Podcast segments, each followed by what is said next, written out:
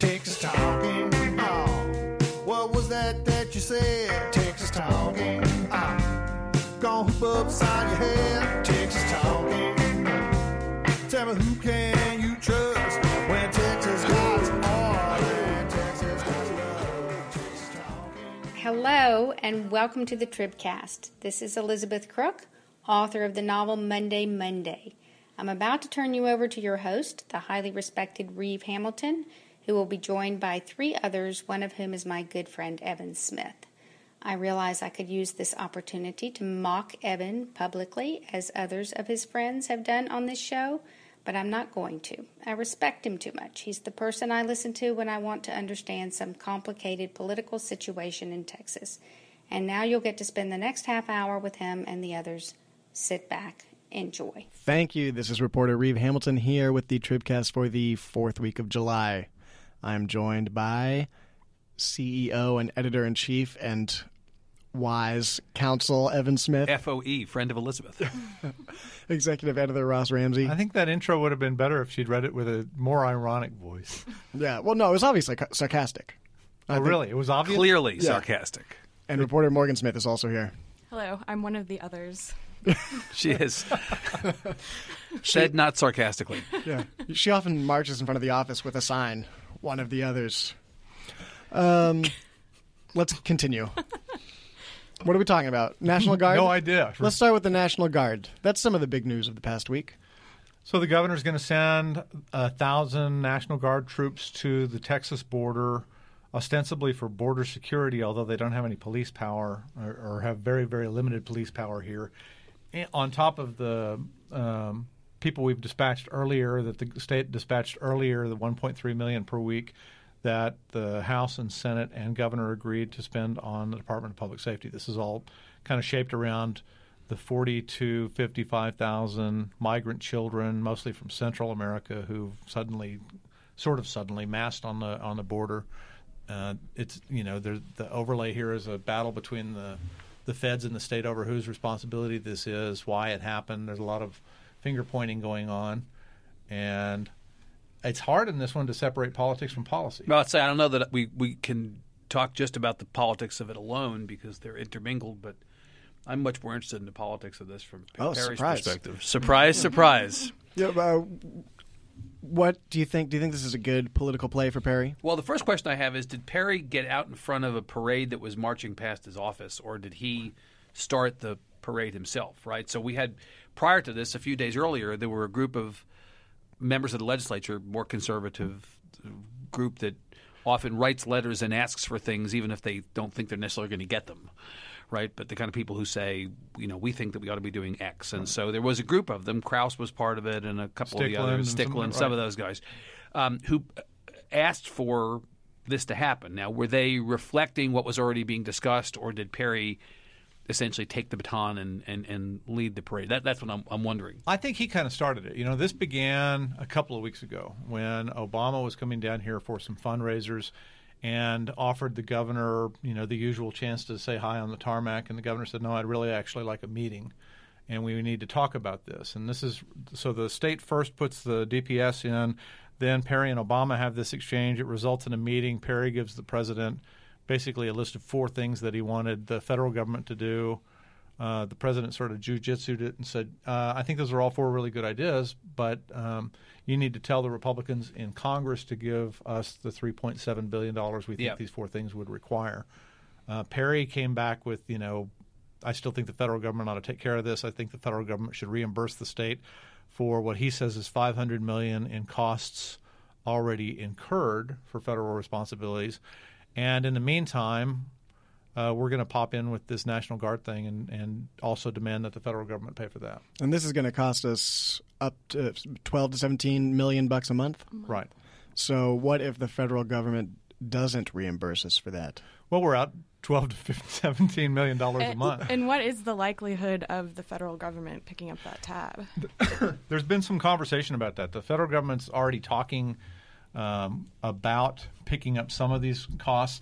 A lot of this is locked up in Congress. Congress has been trying to do immigration reform. They have all kinds of different ideas about it, but they've been locked up about immigration reform for at least two years. And in fact, the conversation between Perry and the White House has been going on since at least 2012. Perry wrote a letter saying that we needed these um, needed more support on the border, that there was going to be this influx of people, which is now materialized. The difficulty is that if we, if the federal government pays for this, then other people are going to step up and say, "Well, we're in you know incurring costs associated with this issue that we would like the White House or the federal government to pay for as well." And at a certain point, the White House can't say yes to everybody, and so it's easier for them to say yes to nobody. right. But if they're um, going to say yes to somebody, we'd like it to be us. Well, we'd like it to be us, but you can understand why, from the political end of this, again, coming back to that, it's a no lose proposition for Perry to demand this of the White House because he looks tough. Right. And the disposition of the state toward the White House is not terribly favorable anyway. So when the White House invariably says no, this is just suspicions confirmed. They Well, hate us, and, yeah, and we're, It's we're also a bill that battle with them. it's also a bill that he's not going to get stuck with because he will be long gone. Right. Per- he Perry. Yeah. Well, look, uh, one one question that occurred to me in the course of all this is, if if ever there was a day for the rainy day fund to be spent on something, this is it, right? I mean, in terms of a one-time emergency or or an excuse to take money out of the rainy day fund at a time when the oil and gas economy of the state is replenishing those funds as quickly as we can spend them. Why not just dip into that? I mean, to your question of where's the money going to come They- from? They this, may in the absence of the that. federal government, You you'd can't think the rainy day fund would be. You'd have to bring this House whole- and Senate back in. Yeah, the whole legislature and you need come it, back and you'd need it. a vote of two thirds in the case of, of both to, to to vote for it, um, to to spend it. But look, I think the politics of this for Perry are very favorable. You know, it's become a cliche almost at this point, a couple weeks into this crisis, to say that Perry's um, profile and his brand have have been improved by his conduct during this. Part of it is Perry, and part of it is the circumstances Well, part of it is you know right? the- but but the- inevitably, the fact is Perry looks a lot better and more statesmanlike. Whether you agree or disagree with the particulars of what he's done, a month into this, he looks much better today than he did a month ago. The national political class is starting to notice what you know the people in Texas, the Texas political class noticed a while back. This Yeah. guy's retooling for another run. It- you know, it's suddenly, you know, the guy everybody's talking about. Um, you know, outside of Texas, the all the all the big publications, a lot of the he Yeah. made a trip to Iowa. All those people are talking favorably about him. Who, 15 minutes ago, could only remember "Oops." Um, you know, he's starting his rebranding. Right. Of course, that happened the last time as well. So he had been very favorably disposed, and then he got outside his comfort zone in the last campaign, and then all went away. And the question is, can he run an entire presidential campaign on the strength of this issue? He's going to have to talk about other issues. He's going to have to demonstrate that his political chops are choppier than they were, or less choppy. But this issue is uh, sort of the issue that brought him down to some extent in the last presidential campaign. I mean, he had his blunders and gaffes and whatnot, but it seems like his polling really started to tank after uh, he got criticized for allowing immigrants to have in-state tuition for college and saying that if you didn't support that policy, you did maybe you didn't have a heart. Well, so, somebody, Jay Root or somebody else, ought to. It's one of these opportunities with Perry. Ask him whether he continues to believe that we should have in-state tuition, because he may be the only Well, you know, the legislature didn't. he may be the only consequential statewide elected official, Right. current Well- or future, who believes that in-state tuition should remain the law of Texas. I'm not sure he does, but the last legislature did not send him a bill repealing it, and you know the sort of the What do you quiet think? talk. Quiet talk over there was that you know his office asked them not to send a bill. so what do you think the odds are that right? the legislature will send the next governor, whoever that next governor is, a bill repealing it? I think they're pretty. Well, I think the last legislature wanted to. I think this legislature, though, I think the odds are extremely high that they'll send I such think a bill the over. Senate leadership, depending on who wins, could very well be quite primed to Well, send and, him and the Senate that major- the Senate majority, regardless of who wins the lieutenant governor's job, is going to be primed in that direction. You know, and, and if you remember, and Morgan at that time was covering the lieutenant governor's race. Mm-hmm. During the lieutenant governor's primary, there was a conflation of admission and tuition in the discussion of this issue. Every time in-state tuition would come up, the response was, "Well, we shouldn't be giving away slots at the University of Texas or Texas A&M to kids who are the children of undocumented people." Well, that's not the question you were asked. Right. The question is, should you be offering in-state tuition rates to these folks? And I hope that we all will. I know I know we all will stick to that question when the time comes because it is one of the issues that you know when, when people talk about how the Republican Party says it wants to do right by the Latino community and attract Latino voters, and yet the messaging and the actions that are taken by some Republicans seem to run counter to that. This is an issue on which a lot of people are are are mad that the Republicans want to overturn what has been the state's law for the last 13 years, and I think it's it's an open question what will happen. But I'm telling you, Ross, I think that the next legislature is going to act on this. Although And- for and- for many students, tuition. I mean, it's not.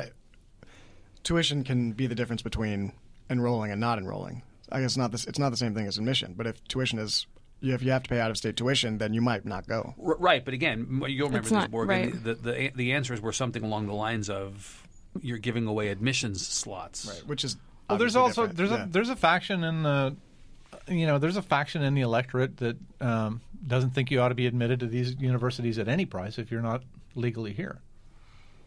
And this, well, That's a slippery slope. well, that's not the first time the Texas legislature's been on a slippery slope. I well, mean, that, yeah, you that know, would be the next issue. Once you get rid of this issue, that becomes the next issue, right? Right. You saw even um, even David Simpson this week, who I think is uh, nobody's idea of a centrist, was getting heat from the right at his local community for being too compassionate to the uh, wanting to be too compassionate to the immigrant children coming in on the border just now. So I mean, there's still room on the right to This is going to be. at this I stuff. still think you know. I've said this before. I still think this is going to be a picture problem. I think you're going to get to the point where you've got a crowd of little kids. It's not like these are, you know, 30 year old guys coming over here to work construction jobs. You're going to get a crowd of little kids. It's going to be a compassion thing. They're going to be bishops and Baptist preachers and. You know the charitable and is gonna be religious community around it, and it's gonna it's not going to have the aspect of an illegal invasion. It's going to have the aspect of, and you're already seeing the word fight here.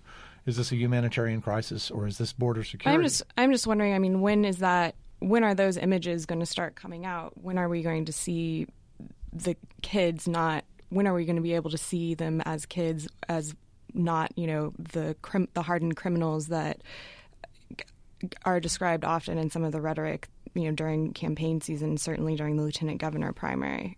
Well, and you saw at the press conference where they announced the National Guard deployment, uh, David Dewhurst, the lieutenant governor, made a big point of you know when, people when, keep when, when he got there. and he made a big thing about saying that people keep saying this is about kids. It's not just kids. You know, there's other issues going on here that we need this stuff, which sort of.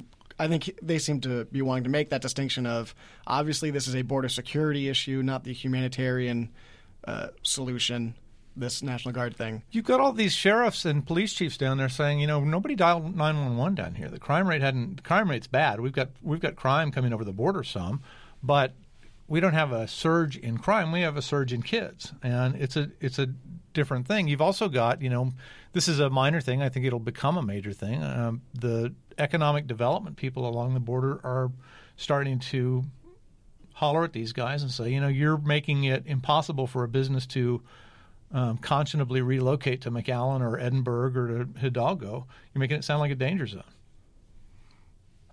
Well, we talked about the Senate makeup and leadership a little bit ago, so maybe we could transition into the changes there. If anyone has any thoughts about how Jane Nelson will do as chair of finance. Uh, Dan Patrick had indicated during the primary that if he were elected lieutenant governor, he'd make Jane Nelson the chair of finance, first woman to head the finance committee in the Senate. Um, Tommy That's sort of amazing, isn't it? Stop there for a second. That's sort of amazing. Maybe what's amazing is that it's not amazing. I guess it's you know But maybe it's amazing how unamazing it was. Let me put the bong down and continue. uh, so, so uh, Governor Dewhurst, confronted with the absence of a finance chair since the departure of Tommy Williams, you know, I suppose there are two ways you could look at it. One is that since he knows he's not going to be lieutenant governor, he ought to be deferential to the guy who is going to be or the woman who is going to be and not make a, an appointment. But the business of the state has to continue in the interim. We all know that while the 140 days is really important, the non 140 days every two years, a lot of stuff gets done.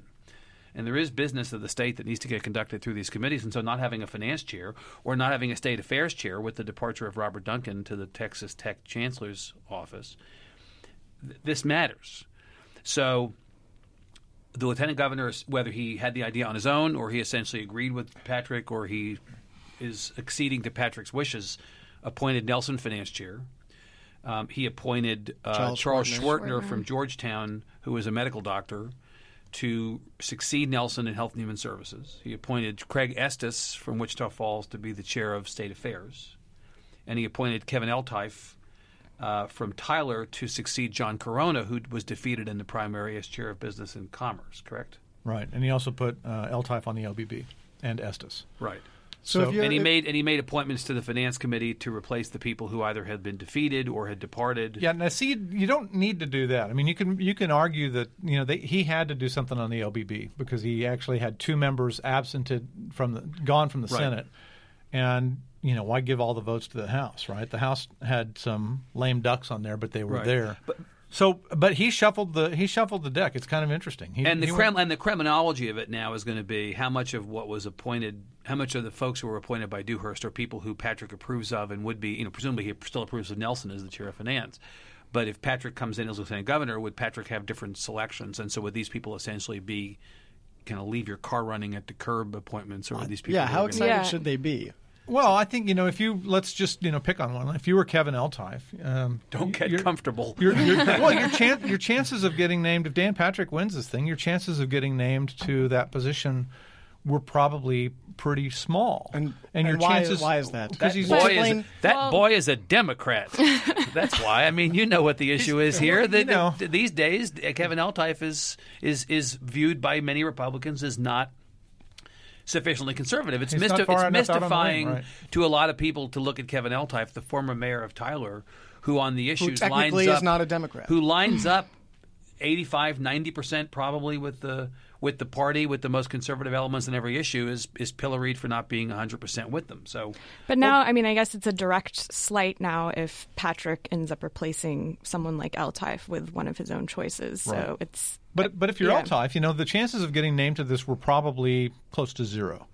Now the chances maybe have risen to maybe five percent or six percent. It's better. you have a bet, you have a better ch- always as Yeah. an incumbent He's- committee chair you have a likely likelier chance He's got to being scoot you out of the thing. you know Estes is probably you know of the group that was just appointed chairs Estes is probably second from the bottom in terms of stability uh, I think that Nelson is a, is a lock to continue and Schwertner is probably a pretty solid choice Would it be- Schwertner was one of the first people in the Senate to endorse Patrick over Dewhurst. I think he's right. probably pretty safe. And again, Yeah. he's a doctor, so he has a, there's a narrative behind his appointment that makes sense. Right. You it know, would, it would probably be more amazing if one of the first things Patrick did was remove the first female finance chair. Well, he's the one who picked her. I mean, it, it would, you know, there'd be a lot of explaining to do, you know, on a bunch of fronts, but the main one would be the first person who publicly put Jane Nelson's name in the hopper. he was issuing press releases criticizing Dewhurst Right. for Prior not naming primary, right? Yeah. for not naming a finance chair and saying that hey Jane Nelson would have been a, would be a great choice. So do you think if only he had done this earlier that uh, Dewhurst would have won the primary? Is that what you're saying? yes, that's exactly right. Yeah, Um, I'm going to do what my opponent says, and that's how I'm going to win the there's- primary. you know, there's still a lot to be done on the committee front. For one thing, you know, the current chair of public education, a certain Dan Patrick, would like not to have that job next time, that's right. uh, and is likely not to have it regardless of the outcome of the election. Well, he's either not a senator or not. Or, you and know. so there Or will be a new chair yeah. of education, and the likelihood of, of there being fewer committees next time than there were this time. Also you mean if they roll higher ed into public ed? Well, you could combine public and higher ed. You know, I think that and it uh, becomes ed. you know Like there's, the there, Like there's a there's show. a general there's a general um, feeling that there are too many committees and too many committee assignments, and so senators are constantly having to to take themselves out of committee hearings over here to attend committee hearings over there, and you know, there's a frustration level with them being unable to do all the things that they're being asked to do. And one potential solution, maybe one of many, is to reduce the number of committees. well, new lieutenant governors always, almost Yeah. always reduce the number of committees, cut it, you know, trim it back. And as a practical matter, you know, the only person other than Kevin Eltife who is viewed with as much suspicion in the Senate is Kel Seliger, who's the current chair of higher education, a committee that has seen no sh- small share of controversy over the last couple of years. And so, if the education committees were combined, it would solve the problem of the conservative elements of the party perhaps wanting to bust Seliger as chair, uh, and it also puts higher ed and public ed together, which solves another another problem. Um, you know, I, I think what remains to be seen as well, and it came up during the primary, is whether Patrick follows through on his intention to appoint fewer Democratic chairs. Uh, probably not zero, but certainly not as many as had been the case before. And you know, there are a couple of Democrats who are likelier to have chairs than others. I think if you're John Whitmire or you're Eddie Lucio, your chances of having a committee chair in the next session are greater than, say, Judith Zaffirini Letitia Vanderpute. or Leticia Van de Putte. Yeah, what if Leticia Van de Putte pulls a rabbit out of her hat and becomes uh, lieutenant governor? Does Jane Nelson get to stick around in finance? Well, then? that's interesting. I mean, you know, you would you would assume that Democrats do better in that um, scenario. That the further right you are, the less well you do. Uh, that the appeal would be, you know, this doesn't matter where you are relative to the other Republicans, which seems to be the current rating system, but where you are relative to the middle of the state, you know, and, and people that are closer to the middle or closer to the left are going to be on Van de Putte's list, and the What- others are once not. upon a time, Jane Nelson passed was what passed for a centrist in the in the Senate, right? Well, not really. I mean, Jane I mean, Nelson. come on. Jane Nelson, when she came in, was the far was the definition of the far right. But the point is where Jane Nelson is today. Maybe, maybe I said it wrong. That that I Jane, think you said Jane it wrong. Nelson is not one of the more conservative. You know, uh, uh, she's not like a, a out on the edge. she's pretty conservative. She's not. She's not. not hold, hold hold on hold on hold on. Is No, on Jane, the Nel- Mark is Jones- Jane on Nelson Mark Donna Jones- Campbell? On, uh, is no, Jane Nelson but- Charles well, on the Mark Jones rating system Obviously of the not. Republicans in the Senate? I think she's number seven, out of nineteen. Okay. well, I, gue- I guess the But point I was going to not- make. she's not Donna Campbell. The point I That's was going to true. make is is that if you're Leticia Van de Putte and you're looking was- at the Republican committee I, I chairs, just want Senator Nelson to know that was Evan's voice. I think we're fine. The chair and I, I think, are fine. But my, my point on this was that if you're Van de Putte and you do win this election and you're looking at Jane Nelson as finance chair, probably you're not going to have a Republican finance chair. But if you're looking at Republicans who you might appoint as chairs, And you think there's old centrist Jane Nelson? right. I think if we call Jane Nelson the centrist, I don't think there's any risk. I to think Jane you know Nelson. it would, the Senate would be really interesting to watch just from an outside perspective if Van Vanderpute won because everybody's been playing for a long time to uh, you know get in favor with whoever the winning Republican was going to be. They've all sort of hedged their bets toward Patrick, and now everybody's out of position. So- Everybody's given up the thought that there that there might be a different outcome to this election. right, Right. So no one is really preparing for a contingency. which is why an upset would be you know in some ways kind of delicious just for just for laughs. Speaking of delicious, Morgan's been observing the State Board of Education. you, you understand that that did not work at all. This is Oh, Jimmy I- Fallon's. I yeah. think it did. I think everyone out there knows what I'm talking about. Uh, but can we talk about this weird? Yeah, you keep thinking that. Can we t- can we talk about this charter school issue specifically, uh, where the state board denied a charter school access to the state, and then they're getting it. That's right. And Very effective body. So this is the first round of charter school application approvals after the passage of a big law that revamped a lot of aspects of charter school policy, but this was a main one that it transferred a lot most of the authority from the state board to the commissioner of education and that's a significant change because the commissioner is appointed by the governor, the state board is an elected body. Um, but the one kind of thing that they did get to keep was that they get to veto the charter applications that the commissioner approves. They approved all they approved 4 out of 5. The one that they did not approve that they vetoed then came back around and was able to use a quirk in state law because they had already gotten a contract approved in the state they they applied instead for an expansion under that contract, which is that falls under the commissioner's authority. So the commissioner was basically able to just do an end run around that veto. And um, Was that intentional on their part? Where they're like, well, if we get this approval, then we can do this. If the state board does that, was that like just sort of brilliant? I mean, I think that, game. I think that that definitely. I think that in during the application process, when it became apparent that state board members were having a lot of critical questions about this one charter school, that I think they began to look at, you know, what are our options if we do indeed get vetoed, and um, and I think. You know, I think the veto was a surprise, but I definitely think that there was strategizing going on. And, and the commissioner, when he addressed the state board about this last week, he he alluded to to that. Um, that he said he basically said, you know what, I, it should be no surprise that I made this decision. I thought this was a strong school.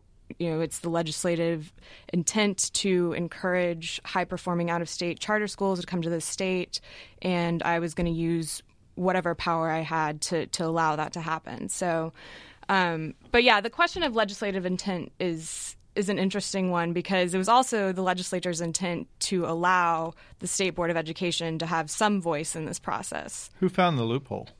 Um, I believe it was it was a combination of I think the charter school, um, the charter school attorneys, and working working with TEA attorneys, and because there's no question that the commissioner had the authority to do this. It's just was this something that the legislature intended when, when they passed this law allowing the SBOE to, to veto charters in the state?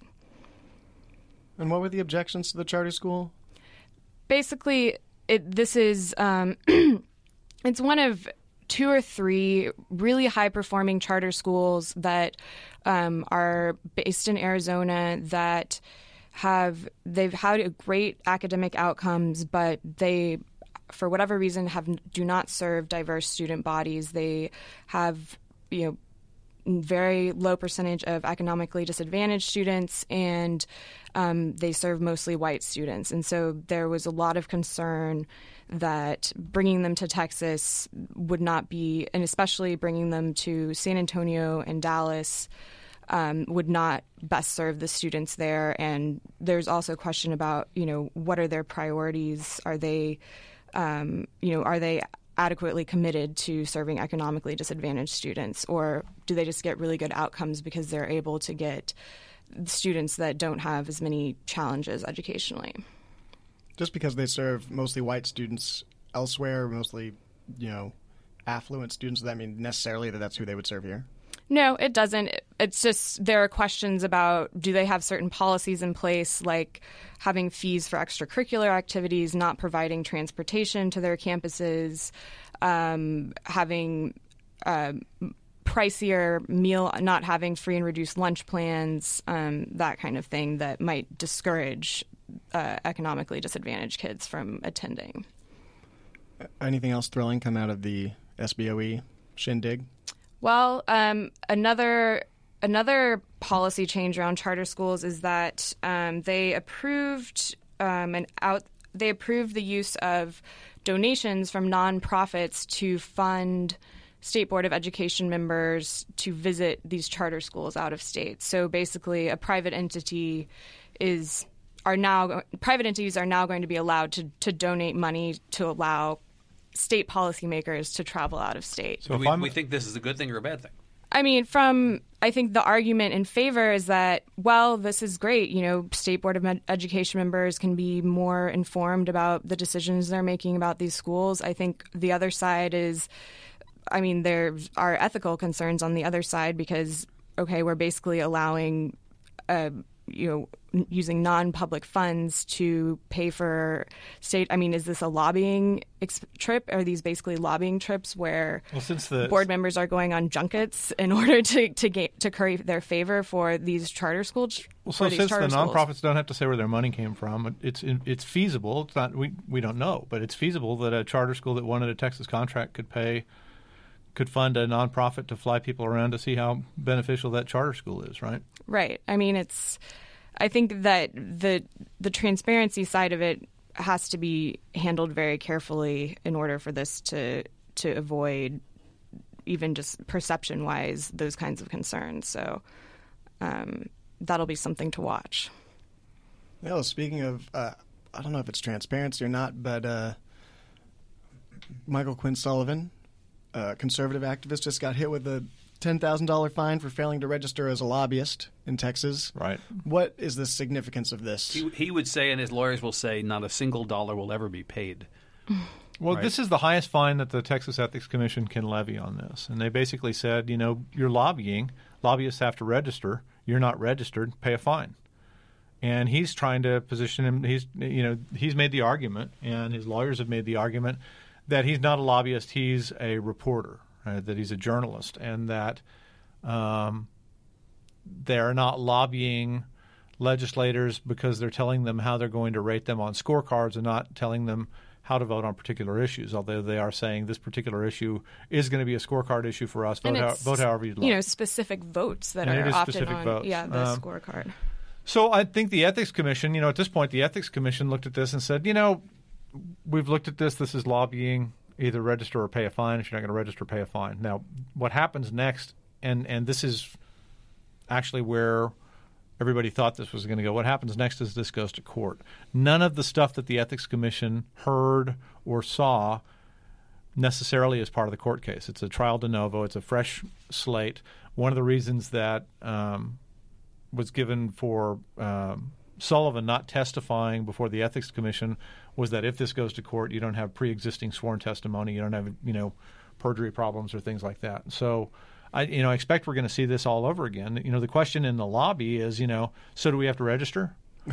Uh, the question for other organizations like Sullivan's is, do we register or not? And you know, I think the chances of this thing resolving before the legislature comes in in January are zero.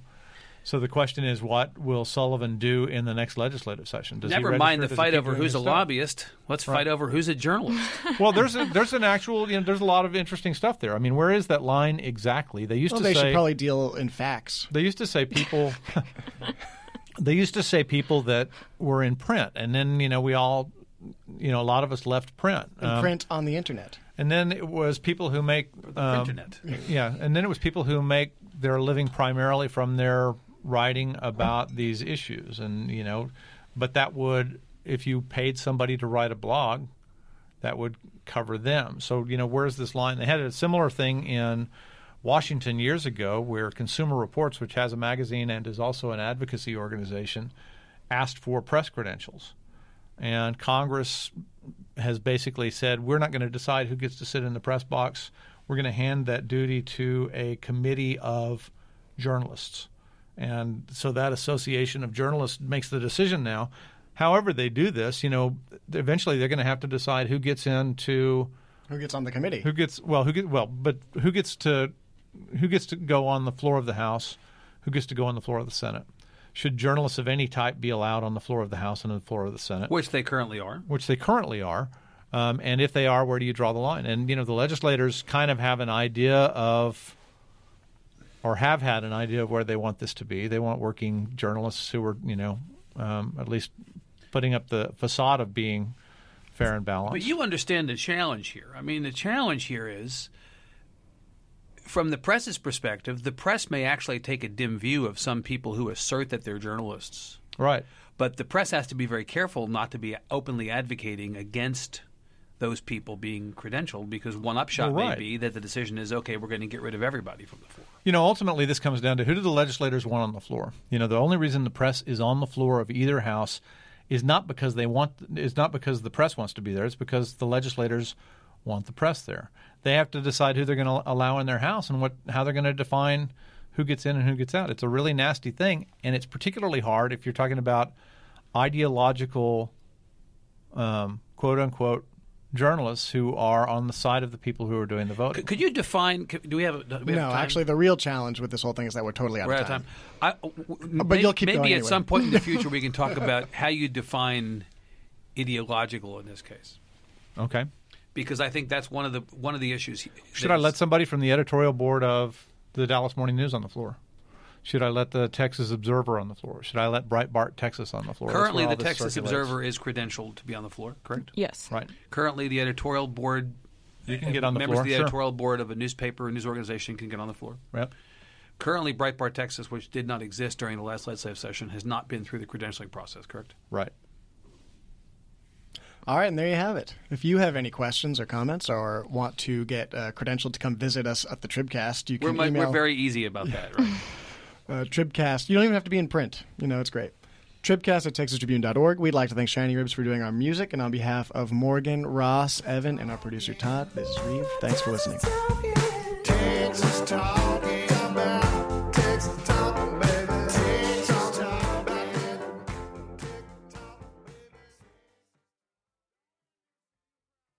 no, no, I'm not going to talk to you about my fluoride.